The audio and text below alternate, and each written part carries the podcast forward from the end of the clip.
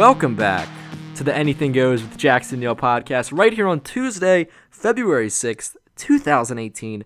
So glad you can tune in right here on SoundCloud, Stitcher, and iTunes. Basically, wherever you get podcasts, that's where I am. This week, had an awesome interview with Simon XO.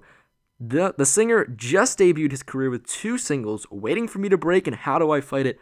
I loved both of them, but he has a brand new EP covering coming out later this year. Really got to look forward to that. Here's my interview with him talking about the new singles, the upcoming EP, his time in college, and much more. Here you guys go. When did you decide to release music as a solo artist? Um, well, the writing process began a little over a year ago. Um, I was going through a breakup and uh, on the brink of a band breakup, and so I just had started to to write these songs that didn't really fit the band. The next thing you know, I was sort of making a project, and you know, kind of before I knew it if that makes sense. Um, so once that momentum got going, it just sort of became more and more obvious to me that this was a solo project and I needed to start going in that direction. Mm-hmm. When did you know that these, you know, the first two songs you released, "Waiting for Me" to break, and then "How Do I Fight It"? When did you know that those were going to be your first two singles? that is a good question. Um, I really, uh, I'm not quite sure. I mean, I knew that "Waiting for Me to Break" I knew that this that was kind of the most singly of the ones that I had been writing. And so from early on I sort of knew that that I had wanted that to be one of the first ones that I was to release. But it's kind of a weird process. Once that happens, then you start to like double think yourself. And so it got cut from the chopping block of uh, being the first single and then back on and then back off and back on.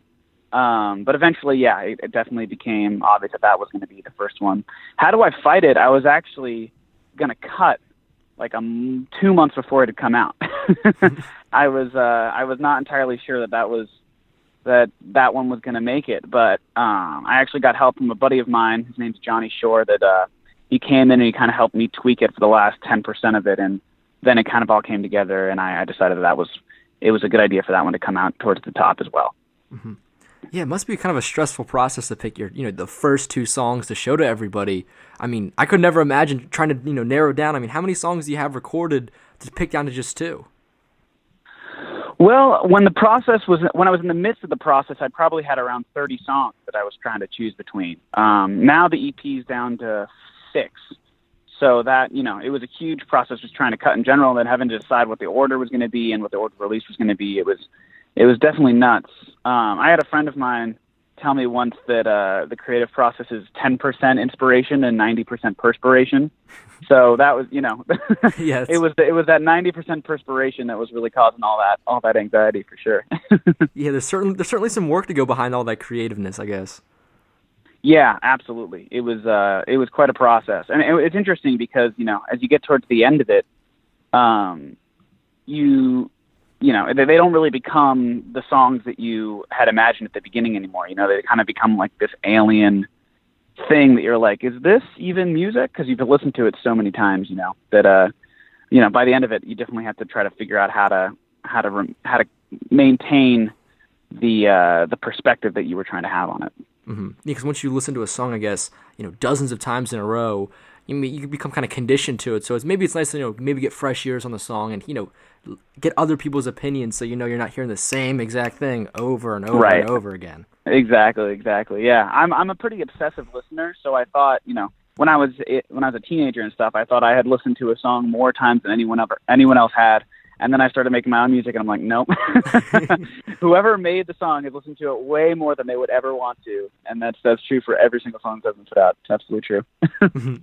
well, you mentioned your EP. It covering. It's supposed to come out uh, this year. What should we What should we uh, expect on this? So it's uh it's a pretty introspective project. Um, you know, as I said earlier, I was kind of going through breakups in, def- in different fashions all at the same time, um, and I was really it had it had shown that it was it wasn't just it wasn't just a circumstance that I was sort of having a pattern of behavior, and so these songs were kind of my therapeutic way of sort of trying to figure out um, why I was putting myself in in painful situations and things like that. Um, so you know, there's songs like like the two that released that are kind of more up and more uh, and more danceable and stuff, but they still have introspective components to them, especially in the lyrics. And I think that that that show gets showcased even more on the other songs. That there's a lot more, uh, you know, me trying to analyze what I what I was going through and why I had put myself there. Mm-hmm. How important do you think it is to you know have that introspection in your music? You know, I go back and forth with that a lot. Um, I don't necessarily think that it's it's 100% necessary to have that introspection, but I can't seem to get away from it.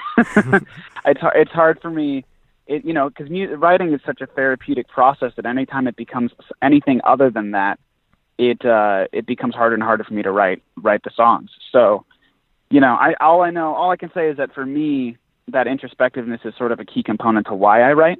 So I don't necessarily think that it's you know a necessary part of anybody who who writes music if that makes sense you know i think there's some really good songs out there that are that are way less intense than the ones that i write and that's i'm really i'm really happy that that music exists.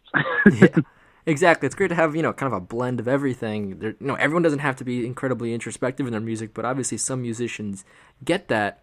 Where do you find yourself getting you know most of the inspiration uh, for the songs that you write?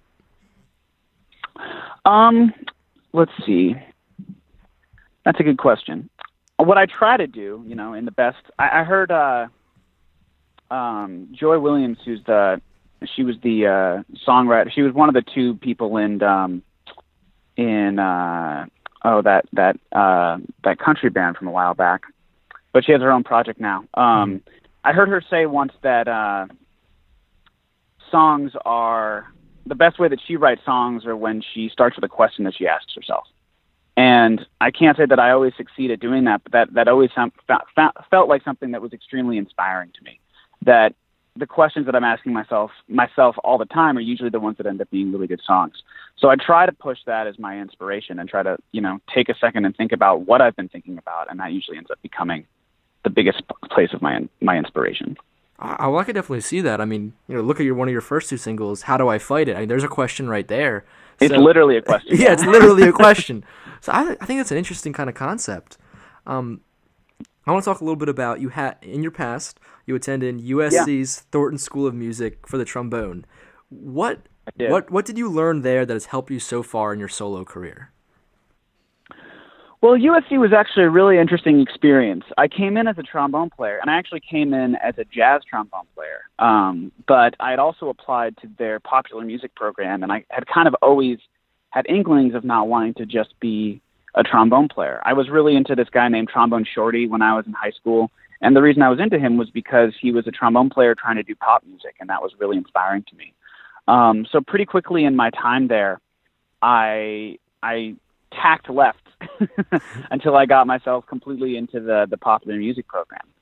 And I by the time the first year was over, I had kind of completely transitioned away from the trombone and was focusing on songwriting and production there. Um, but I think that the, in general, the trombone has really, really helped me understand music in a in a more than purely emotional sense. Which, for me, who's an extremely emotional person and someone who writes from an extremely emotional place, it's been really good to get the knowledge of music theory and kind of understanding it from an instrumentals standpoint. And so I think the combination of that is kind of where USC came in. They were really good at kind of bringing things from both perspectives there. Um, so yeah, I really have a lot a lot to credit USC for. They really helped me kind of pull all of that together, especially in the production realm, and kind of helped me figure out how to turn something that's just a song into something that's a record, and that's a really important thing, obviously. Mm-hmm. Yeah, it's that kind of melding together of that emotional place. It's almost the technical side of actually getting it done and conveying that kind of message. Um, so you know, you you playing the trombone does that kind of make you want to use maybe you know less conventional instruments and production in your songs, or do you want to go more of like a traditional route? I guess. That's interesting. Um, I think for a long time I, I had kind of tried to ask myself the question, uh, how can I incorporate the trombone into the music that I write? And I think that a lot of that came from a place of thinking that the trombone was my strong suit. So if I could incorporate it then it would make me feel a little bit more secure about whatever it was that I was putting out that wasn't based on the trombone. But the farther and farther I've gotten into kind of understanding production and and being an artist as a whole, the less I feel inclined to using the trombone necessarily. But I definitely, you know, I if you if you've ever seen if you ever take a look at my studio, it's like there's about a bajillion synths that are all in one corner with a couple, you know, like there's always I'm always trying to find the new sound and find that you know whatever thing that sparks the inspiration. Um, and I think that that the the coming at it from such a such a weird angle to start with the trombone was definitely a, a a way of opening the door for me that it doesn't have to be conventional. It doesn't have to start with you know just a guitar, you know whatever it might be. Um, definitely kind of opens your mind so that you can see okay you can make a great song but from an untraditional starting point from a way that maybe it hasn't been done before maybe a different route than uh, most musicians would take right exactly exactly and, and you know it's always a it's always a struggle actually you know because you hear so much music and they all there's all there's all these lineages that are that are all kind of coming down and and it's really cool to like you know you hear a song and you kind of hear what lineage it's part of and there's something really spiritual and, and really uh, intensive about that. But I think it's the it's the balance of trying to see like what came before and what what works and what you know what other people have put onto the onto the template before, and then how to figure out how to add your own flair to it and to fight against that to to make something that's also unique at the same time. I definitely think that that's that's something the trombone gave me because I came from such a weird angle at it at first, if that makes sense. Mm-hmm. Well, that definitely makes sense. So now, looking forward to the rest of 2018, do you have somewhat of a general time frame for the release of this EP? Uh, yes and no, actually. You know, I, I uh, you know, these first these first two songs are the first things I'm releasing, so I kind of want to gauge, see, um, you know, what what what makes sense and what works. I definitely have a couple other songs that are that are going to come out before the whole EP comes out, so I'm excited. I'm still working on finishing those up. Um, but yeah, in general, you know, there's a time I'm hoping for the EP to come out sometime during the summer or late summer or something like that. Um, right now, I'm focusing a lot on on the the live show and trying to put all that together and start playing. So there's definitely a very very vague uh, vague arc to the year, but it, it's it's really nice to see you know see where everything lands and, and kind of decide from there. Exactly, just see where everything takes you. So you're planning on playing some live shows this year? I am absolutely. I uh, I've just started doing a couple rehearsals and stuff with some of my best friends that are in this band that I put together. So I'm I'm pretty excited. Yeah. Well, from what I've heard from musicians, there, there's one level of you know recording the music and releasing it, but it's a whole new experience when you get to play it live. Um, so I'm really looking forward to you uh, being able to do that. Really looking forward to any new music you have out. Thank you so much for coming on the show today. Yeah, absolutely. Thank you so much. I really appreciate it. All right. I will listen out for that covering EP when it drops. Right now, listening to "Waiting to, Waiting for Me to Break" and "How Do I Fight It." Thank you, Simon. Awesome. Thank you so much. Appreciate it. A big thanks to Simon for coming onto the show. Remember, check out his debut singles, Waiting for Me to Break and How Do I Fight It, both of them out right now. Go check those out. Also, he has his covering EP coming out, like he said, summer, maybe late summer in 2018. We'll keep you guys updated on that. That'll wrap it up for this edition of Anything Goes with Jackson Neill.